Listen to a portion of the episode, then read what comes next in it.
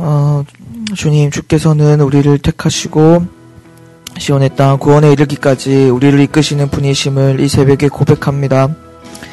우리의 고통은 비록 나의 죄로 인한 고통으로 다수를 이루지만 주께서는 우리에게 회개하는 법을 가르치셨고 어, 죄 가운데에서도 우리를 구하시려 계획하시고 그 계획 가운데 고통을 허락하셨으나 그 고통의 주체는 주님이셨음을 깨닫습니다. 모든 만유를 통치하시고 다스리시니 우리를 구원하기까지 이 모든 역사를 서술하시는 분이심을 이 시간 고백하오니 주님을 더욱 깨달아 주님을 깊이 알아가는 자들 되게 하여 주시옵소서 예수님 이름으로 기도드립니다. 아멘. 오늘은 요엘선 3장 14절에서 21절 말씀입니다. 요엘 3장 14절에서 21절 말씀입니다. 교티책 150페이지입니다.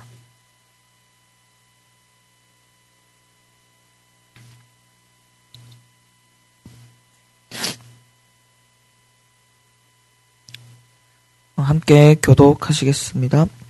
사람이 많음이여 심판의 골짜기에 사람이 많음이여 심판의 골짜기에 여호와의 날이 가까움이로다.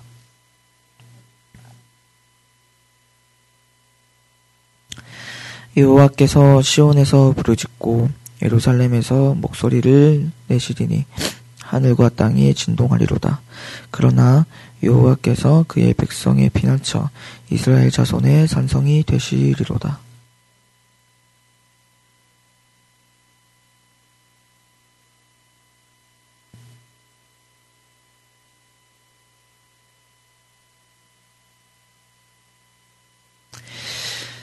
그날의 산들이 단 포도주를 떨어뜨릴 것이며 작은 산들이 젖을 흘릴 것이며 유다 모든 시내가 물을 흘릴 것이며 여호와의 성전에서 샘이 흘러나와서 시딤 골짜기에 되리라.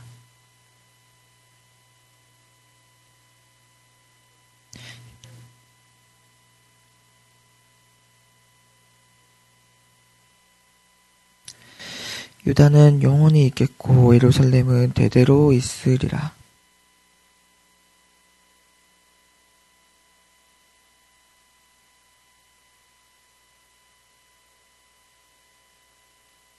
아멘. 어, 14절에 어, 사람이 많으, 많음, 많음이여 심판의 골짜기에 사람이 많음이여 심판의 골짜기에 여호와의 날이 가까움이로다. 본절에 보면, 보시면 사람이 많음이여를 두 번 반복하고 있으며 또 심판의 골짜기에 심판의 골짜기에 이렇게 두 번 반복하며 강조하고 있습니다. 어, 심판의 대상이 어, 많음을 또 말씀하고 계시고 또 이렇게 두 번을 언급하면서 심판 또한 강조하고 어, 그 심판은 어, 절대 피할 수 없음을 어, 말씀하고 계십니다. 또 이 심판에 있어서 그 심판에 해당하는 헬라어 헬라어 어근이 하라츠라는 어근이 있는데요. 어, 이 뜻은 이제 자르다, 어, 예리하다라는 뜻입니다. 음, 여호와의 날에 심판 당하는 자들을 향해서 매우 예리하고 단호하고 날카로울 것을 어, 우리가 예측할 수 있습니다. 어, 그리고 15절에 어, 해와 달이 어두워지고 별들이 빛을 잃어버리게 됩니다. 어, 해와 달 그리고 별이 어, 빛을 잃는다는 것은 어, 전 우주적인 차원의 대격변이 일어나는 것을 어, 의미합니다. 그 어제 사모님의 말씀과 일맥상통하게 이러한 예언은 요한계시록에서도 어, 그대로 나타납니다. 따라서 그 열서에 기록된 여호와의 날은 단순히 구약의 사건만을 의미하는 것이 아니라 예수 그리스도께서 다시 오시는 날에 일어날 최후의 심판을 의미하는 것으로 볼 수 있습니다. 어, 그리고 16절에 어, 여기서 시온과 예루살렘은 어, 하나님의 나라를 상징하고 있습니다. 어, 여호와께서 부르짖는 모습은 어, 심판받을 자들에게 어, 굉장히 위협적으로 좀 다가오는데요. 이에 대조적으로 어, 그의 백성들에게는 어, 안식과 피난처가 되십니다. 그 하나님께서 심판하시는 그 혼란 가운데 어, 주의 백성들을 안전하게 보호해 주심을 의미하고요. 어, 월요일인가 그 새벽 말씀에 그 김봉기 장로님의 할머님께서 전쟁의 대혼란을 겪으신 것을 들었, 는데 많이 와닿았습니다. 특별히 자녀가 둘씩이나 잃게 된 사실은 어, 저도 자식이 있어서 그런지 전쟁의 안담함이 많이 전이 되었습니다. 이 전쟁과 비유가 될지 모르겠지만 어, 그 이상의 두려움 가운데 하나님의 나를 무자비하고 또한 단호하고 예리한 심판 가운데 어, 우리가 보호받을 수 있다는 것은 주를 믿는 우리로서 참으로 안심되는 일이 아닐 수 없습니다.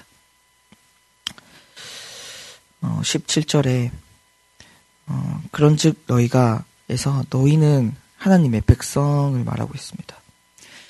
어, 그런즉 너희가 알 것이라 무엇을 나는 내 성산 시온에 사는 너희 하나님 여호와인 줄을 알 것이라라고 말씀하고 계십니다.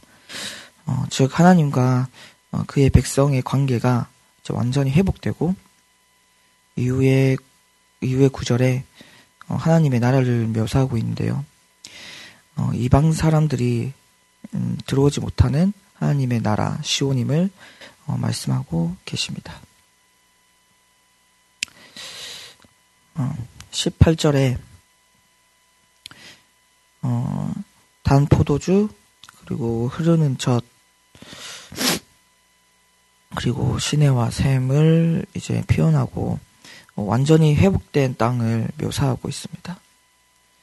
어, 이런 것들은 어, 하나님의 은혜입니다. 그리고 뒤에 그 샘이 흘려서 흘러나와서 시딤 골짜기에 되리라 라고 나오는데요.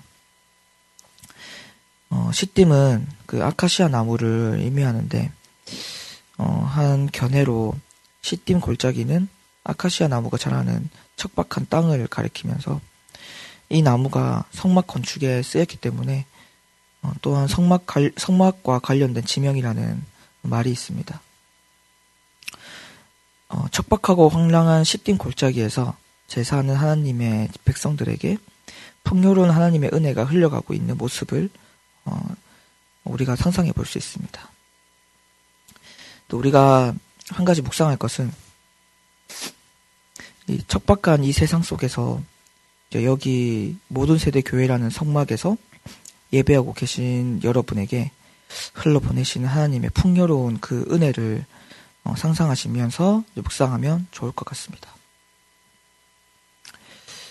어, 19절에 애굽은 항무지가 되겠고 에돔은 어, 항무한 들이 되리니 이렇게 나오는데요. 어, 실질적으로 에돔은 사라졌지만 어, 애굽은 아직 건재합니다.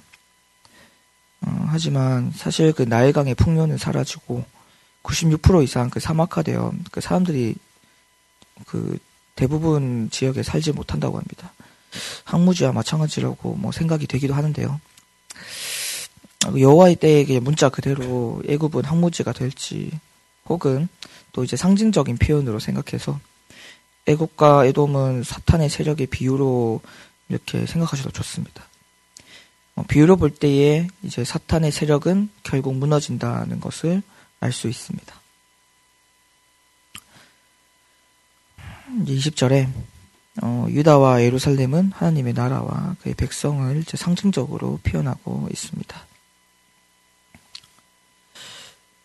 21절에 어, 내가 전에는 그들의 피 흘림 당한 것을 갚아주지 아니하였거니와 이제는 갚아주리니 이제 갚아주신다 이 말씀은 이제 구속의 구속의 약속이십니다.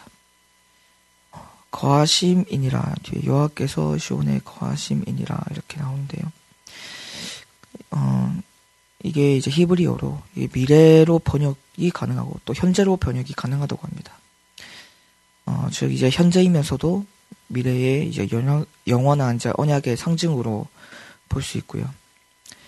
어, 이제 죄로 인해 파멸에 빠진 하나님의 백성을 구해, 구원하고자 하시는 어, 하나님의 의지를 어, 엿볼 수 있는 구절이 되기도 합니다. 오늘 말씀이 좀 짧습니다. 그래서 여기까지 하고요.